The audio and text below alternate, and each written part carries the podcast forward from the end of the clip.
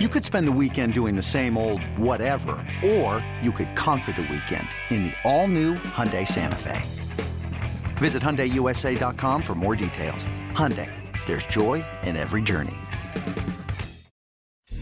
El mundo de las grandes ligas se complace en traerles un programa dinámico con Félix de Jesús, Xavier Lebrón y un grupo de profesionales, Néstor Julio Rosario, Kevin Cabral, segmentos con los mejores narradores y comentaristas de Latinoamérica, reportajes exclusivos de sus equipos favoritos, entrevistas con peloteros, coaches y todas aquellas personas ligadas al béisbol. El mundo de las grandes ligas comienza ahora.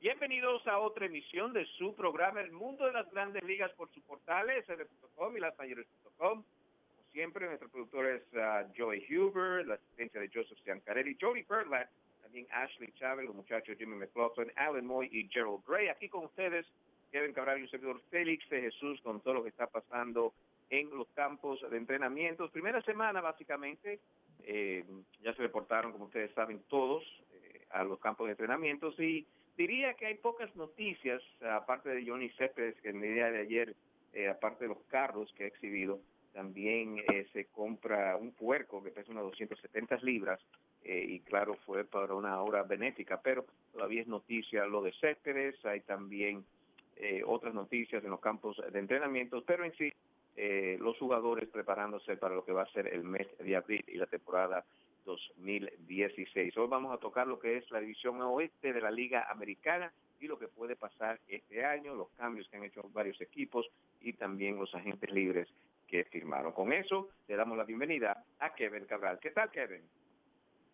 Muy buenas, Félix. Mi saludo para ti y para todos los amigos oyentes que nos sintonizan cada semana y también los que nos siguen a través del podcast del Mundo de las Grandes Ligas. Un placer. Bueno, Kevin, eh, sigue siendo noticia. Eh, esta vez no es un carro. Eh, aunque muchos dicen, bueno, o sea, aunque ha gastado como un millón de dólares, el hombre firmó un contrato de 27 millones eh, no es que está gastando mucho, pero ayer en sí compra un puerco en lo que es una feria donde varios de los eh, jugadores de los Mets no asistió debido al tráfico, pero eh, llegó eh, Céspedes, compró el, puerco, un hombre que, le encanta lo que es las fincas y cosas así, y entonces viene y, compra esto. es interesante el, el, caso de Céspedes, los diferentes renglones de carros exclusivos 2016 hasta conseguir un puerco en el día de ayer. Bueno, hoy llegó en un caballo a, a los campos de entrenamiento, o sea que definitivamente el hombre está en, empecinado en ser noticia, no necesariamente por lo que está pasando en eh, los entrenamientos. Mira, Félix, sabemos que Joanny Céspedes viene de Cuba, donde en realidad eh, sabemos que el esquema es completamente distinto. Se ha convertido en un hombre millonario en, en Estados Unidos jugando béisbol y bueno, evidentemente disfruta eh, los carros de alto costo y bueno, el, si, si ese es su hobby perfecto, que lo disfrute. Eh, lo importante con, con estos jugadores, lo que siempre uno quiere ver, Félix, es que por un lado administren bien sus finanzas para que en realidad puedan asegurar su futuro y por otro lado que no se pierda el enfoque en el terreno de juego, que es lo más importante. Y creo que por ese lado los Mets no están preocupados con, con Céspedes, que es un gran trabajador, un hombre que, que siempre está en excelentes condiciones físicas. Eh, mirando hoy también eh, entró Syndergaard también en caballo para no tirarle todo a Céspedes, pero uno piensa, este eh, jugador Céspedes ya ha firmado un contrato, su primer contrato fue de varios millones, y, y uno piensa, bueno, eh, este muchacho... Eh, a recibir este dinero, no sabes eh, qué hacer con, con, eso y vemos muchos jugadores latinoamericanos que han pasado por eso, que, básicamente gastan todo su dinero, o simplemente como tú dijiste, para hacer el spotlight, para hacer el show en estos momentos en, los campos de entrenamientos. La realidad es que Céspedes, desde el momento que firmó su primer contrato de grandes ligas, ya era un jugador multimillonario, porque ese contrato con Oakland fue de 36 millones por cuatro años, claro no las luces no brillan con la misma intensidad en Oakland que en la ciudad de Nueva York, pero me parece que como que algo ha cambiado eh, últimamente eh, viendo esta esta exhibición que, que el muchacho ha dado. Y de nuevo, lo único que uno espera es que puedan, eh, que estos jugadores puedan administrar sus finanzas dentro del terreno y administrar su tiempo y sobre todo su concentración en el terreno, porque al fin y al cabo son millonarios por lo que pueden hacer como jugadores de béisbol y creo que ese, ese tiene que ser el primer enfoque, mantener su nivel de excelencia y la concentración es clave para eso. Antes de entrar con la división oeste de la Liga Americana que vamos a en sí analizar en el día de hoy, eh, vemos aquí eh, al otro extremo, en el caso de los Piratas y, y Jared Cole, eh, la cantidad de dinero que le subieron, primero le ofrecieron una cantidad, al mirar los números otra vez, le bajaron la, cantidad y, tener a tu lanzador número uno, eh, diría por 30 mil dólares, eh, que no, no luce muy bien para el equipo de los Piratas. Bueno, yo te voy a decir la verdad, Félix, desde mi punto de vista esto es un pésimo manejo del negocio del equipo de los Piratas. Uno entiende que, bueno, Gary Cole todavía no tiene el tiempo de servicio en grandes ligas para ser elegible para arbitraje, mucho menos para, para ir a la agencia libre. Y es la etapa de la carrera de los lanzadores, de los jugadores, donde no tienen muchos derechos, donde en realidad los equipos pueden eh, aprovechar. Y debo decir que eso está negociado así en el pacto colectivo, donde en realidad lo que se busca es más protección para los jugadores veteranos. Ahora bien, yo creo que eh, toda regla tiene su excepción. Gary Cole fue cuarto en las votaciones por el premio Sayón el año pasado y terminó cuarto porque hubo tres lanzadores que tuvieron actuaciones extraordinarias en la Liga Nacional. Obviamente me refiero a, Jake Arrieta, a Zach Greinke y a Clayton Kershaw. Cole tuvo números que en muchos años le hubieran permitido ganar el premio Sayón. Entonces sabemos que va a llegar un momento donde si él se mantiene saludable y donde si eh, la, la, curva ascendente continúa, se va a declarar agente libre y su agente Scott Boras no va a tener concesión alguna con el equipo de los Piratas. En eso estamos claros, pero donde pienso que es una, una mala decisión de negocios es que por los próximos dos o tres años, ¿qué sentido tiene por eh, eh, quizá no hacer una, eh, una un, un incremento de salario que dentro del esquema de las finanzas de un equipo de béisbol es centavos.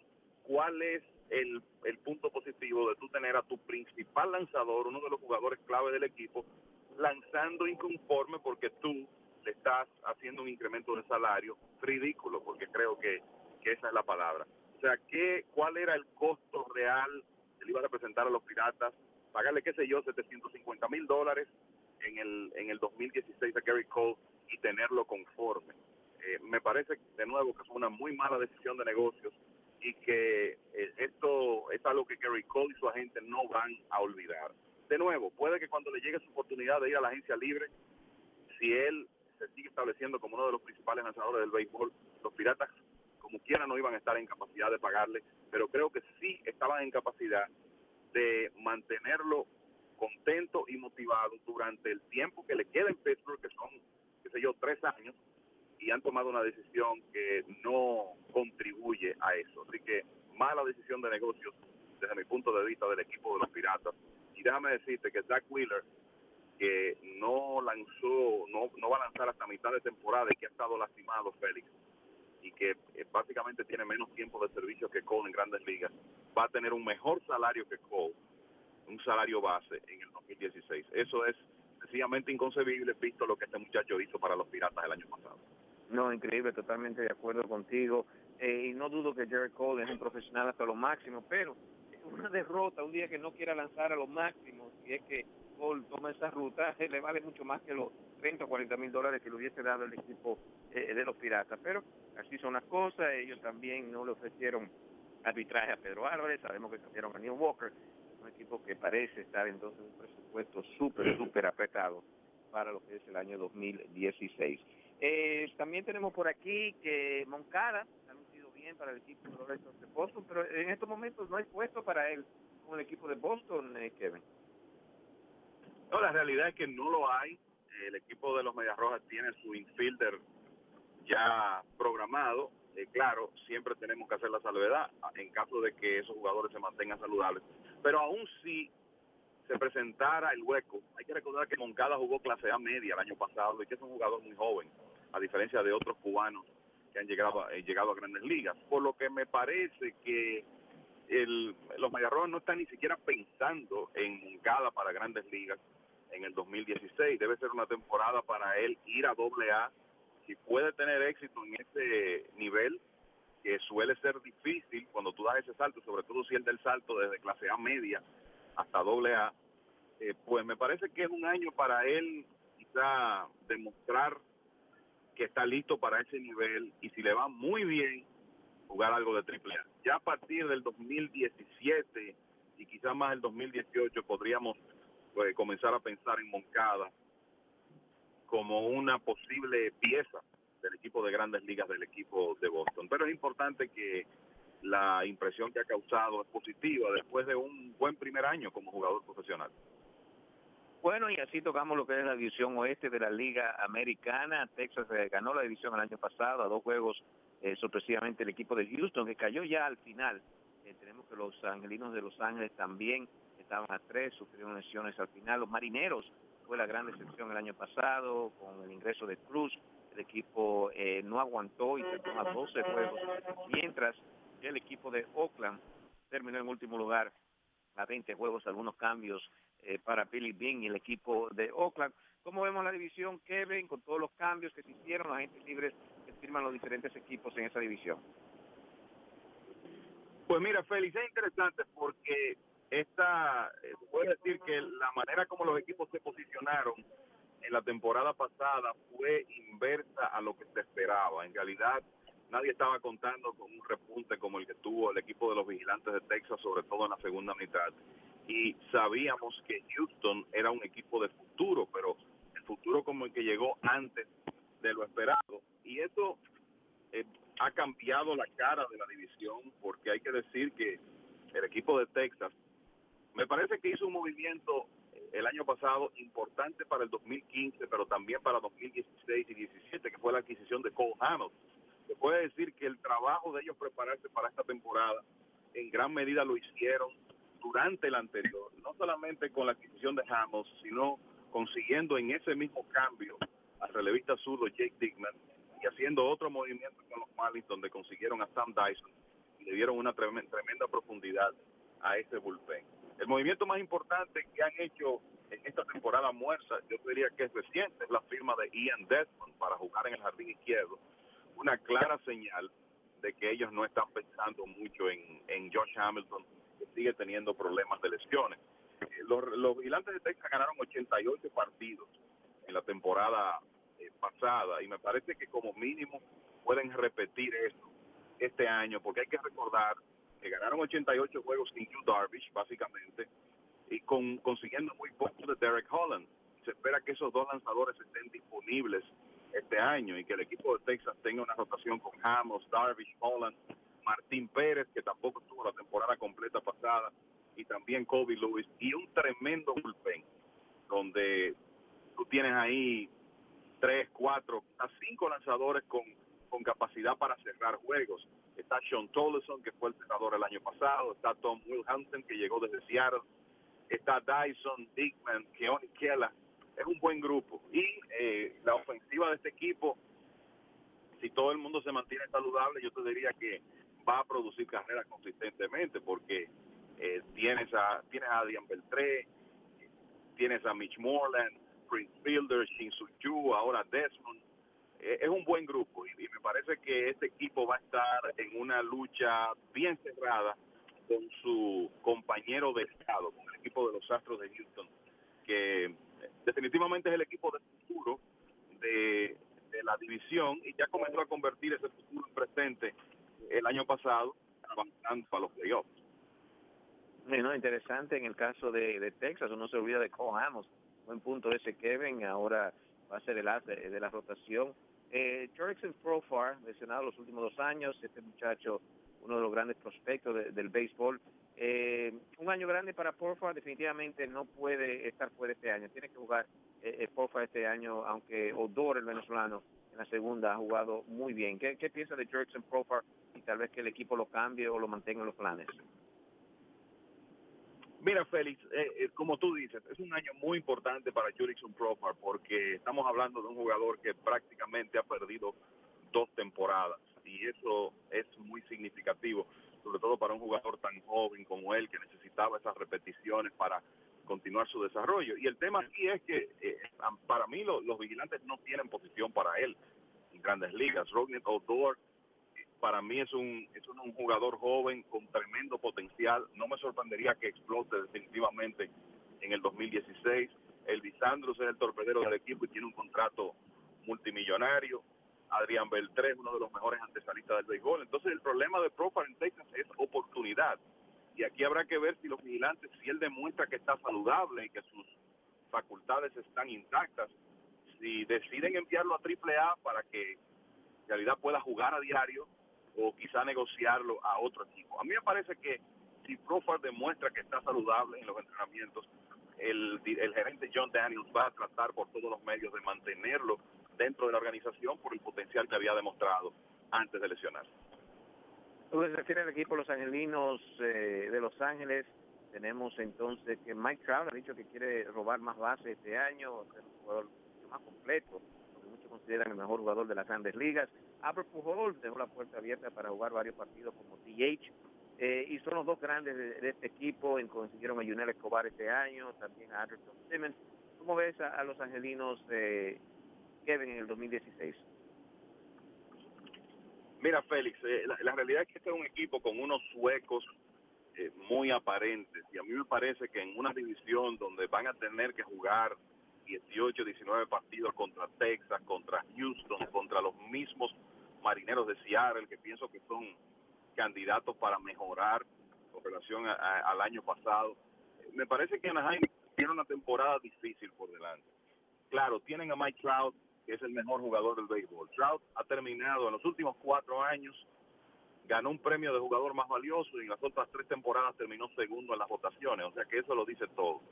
Y eh, Trout que puede en realidad dominar el, el juego de béisbol con su ofensiva, con su velocidad, con su defensa hasta cierto punto, aunque es la parte más, más débil de su juego. Y es interesante que él que en un momento en su año de novato estuvo cerca de combinar 30 jorrones y 50 bases robadas, y que de ahí en adelante ha estado disminuyendo la cantidad de robos, diga que quiera robar más. Uno entiende que los Angels van a querer proteger a Trout, van a querer quizá controlar sus intentos de robo para evitar una, una lesión en, en una jugada de ese tipo. Sin embargo, para las condiciones que él tiene, el año pasado se robó 11 bases, me parece, me parece que puede aportar más de ahí.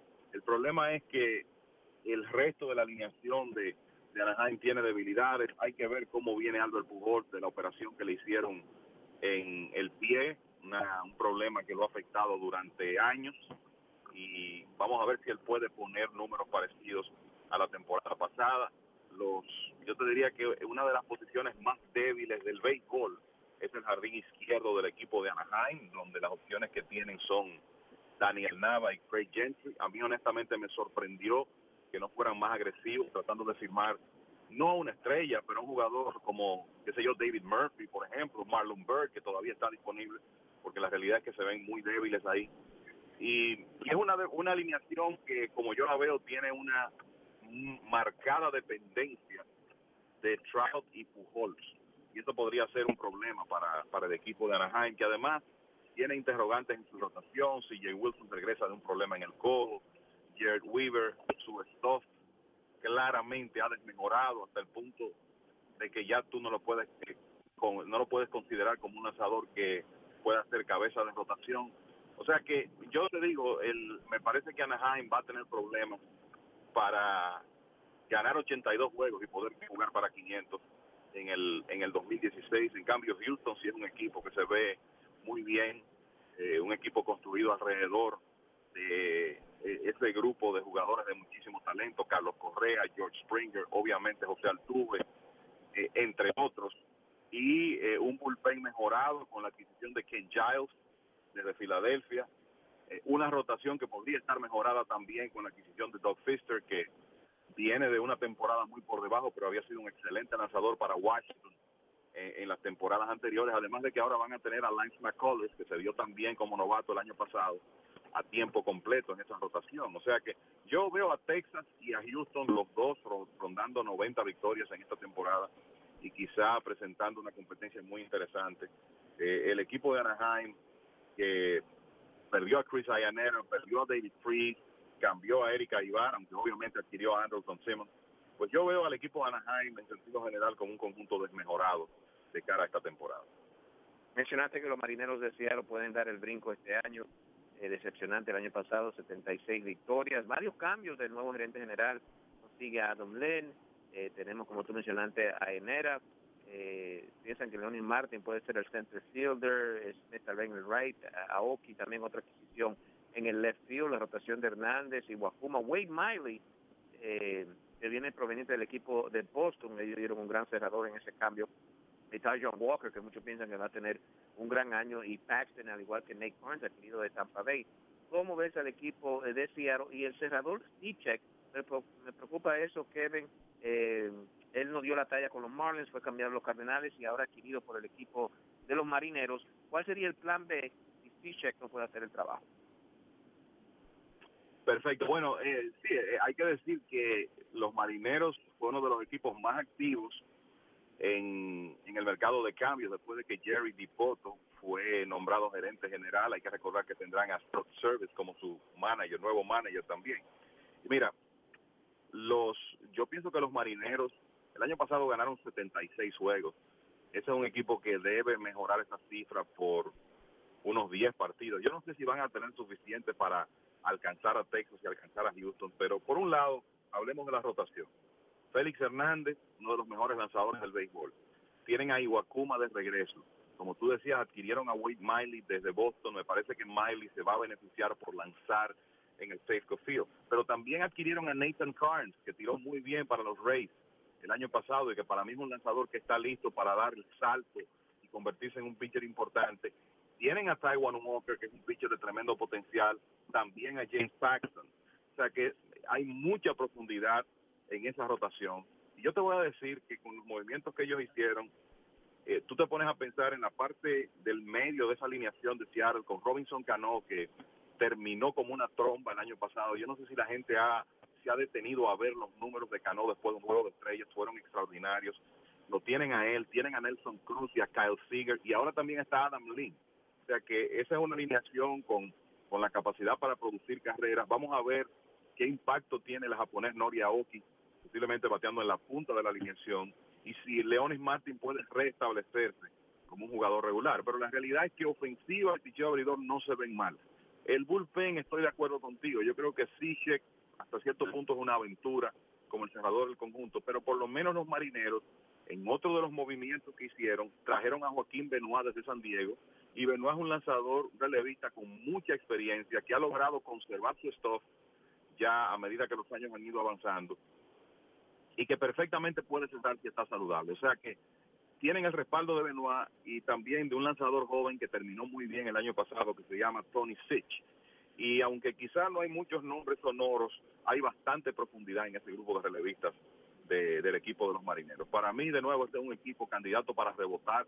Yo no sé si van a rebotar lo suficiente como para ganar la división, pero no creo que vuelvan a jugar un béisbol por debajo de 500 este año ya probaron lo que es eh, la postemporada del equipo de los Astros de Houston, equipo malo para varios años, ya dio el brinco, tienen a Carlos Gómez ya para una temporada completa, eh, Correa, claro, eh, Altuve, eh, ahí es el eje de este equipo en lo que se refiere a la ofensiva.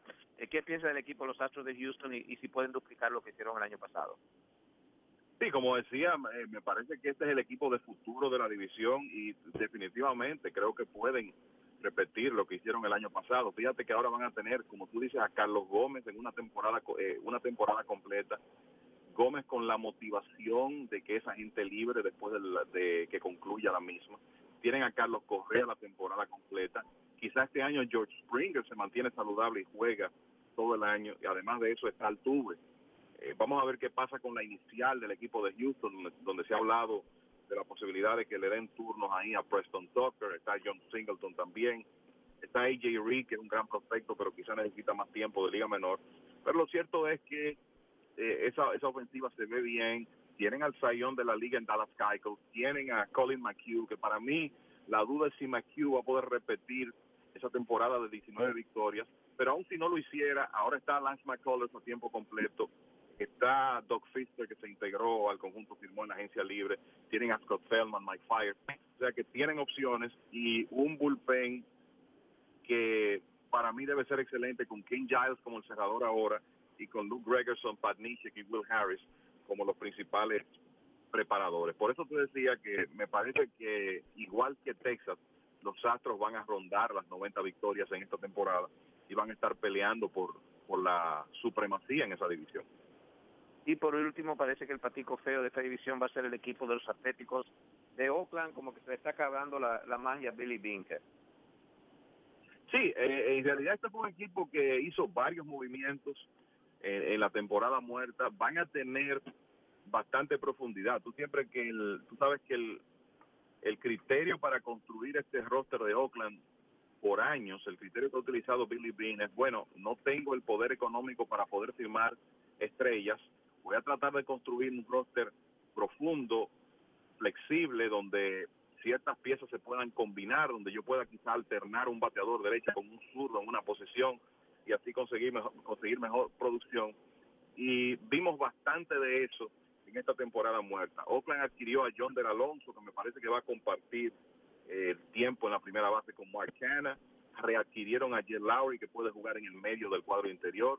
Trajeron a Chris Scotland desde el equipo de, los Cachorros de Chicago. Trajeron a Chris Davis eh, desde Milwaukee firmaron a Rich Hill, que terminó muy bien con Boston el año pasado para ser uno de los abridores del conjunto, firmaron a Henderson Álvarez para el bullpen, trajeron a Ryan Matson y a John Axford, o sea que estuvo bien activo eh, Billy Bean, y me parece que, va a tener un equipo que, mira, Oakland perdió 94 juegos el año pasado, yo no anticiparía que, que le va a ir tan mal otra vez en el, en el 2016, pero la realidad es que hay una diferencia de talento con relación a equipos como Texas, Houston, incluso el mismo Seattle, que al final de cuentas me parece que va a inclinar la balanza. Y, yo te diría que Oakland es candidato para terminar en, último lugar en esa posición por la calidad de los otros equipos, pero no un último lugar perdiendo, qué sé yo, cerca de 100 juegos, como ocurrió con ellos el año pasado. Muy interesante entonces lo que es la división oeste de la Liga Americana. ¿Algunos comentarios finales, Kevin? Bueno, solamente eh, aparte de lo que comentamos al principio del, programa, eh, creo que vale la pena eh, comentar este contrato de Ian Desmond que firma por un año 8 millones de dólares con el equipo de Texas. Señores, este fue un hombre que rechazó un contrato de 107 millones de dólares con el equipo de los Nacionales de Washington hace poco más de un año. Y es una demostración, Félix, de que hay jugadores que se aventuran a dejar pasar un contrato en un momento dado, el caso por ejemplo de Max Scherzer con Detroit, y consiguen después un mejor contrato, pero hay otros que no ocurre lo mismo. Y en el caso de Desmond, aún, mira, él va a un equipo donde me parece que va a tener la oportunidad de poner buenos números, va a ir a un buen estadio para batear, como es el equipo de Texas, pero hay que pensar nueva liga, nueva posición, el mismo hecho de que va a jugar en el jardín izquierdo, de cara a declararse agente libre después de la próxima temporada otra vez, el valor no va a ser el mismo porque un torpedero que puede conectar 20 honrones, robarse 20 bases como él, tiene mucho más valor que un jardinero izquierdo que pueda hacer lo mismo por razones obvias, eh, por la importancia defensiva que tiene la posición de short. O sea que son de esas decisiones que en un momento un jugador toma que quizá después se arrepiente de ella y vamos a ver si Desmond logra restaurar su valor con una buena temporada con Texas en el 2016. Bueno, definitivamente una ruleta Rusia cuando se va a la gente libre, especialmente eh, si está o es un jugador ahí eh, que muchos equipos consideran eh, que a la defensiva tal vez no es el valor que ellos buscan. Bueno, ha sido un placer trabajar para ustedes de parte de la producción, Joy Huber, también Joseph Ciancarelli, se encuentra Jody Burla, Ashley Chávez, los muchachos McLaughlin, Jimmy McLaughlin, Alan Moy de parte de Kevin Cabral, Félix Jesús, le decimos que sigan en sintonía con lasmayores.com y mlb.com y nosotros estaremos con ustedes la próxima semana. Y esta fue una presentación de El Mundo de las Grandes Ligas con Félix de Jesús, Xavier Lebrón, Néstor Julio Rosario y Kevin Cabral. Les invitamos para nuestra próxima emisión con un programa igual o mejor que este. Muchas gracias por sintonizar El Mundo de las Grandes Ligas.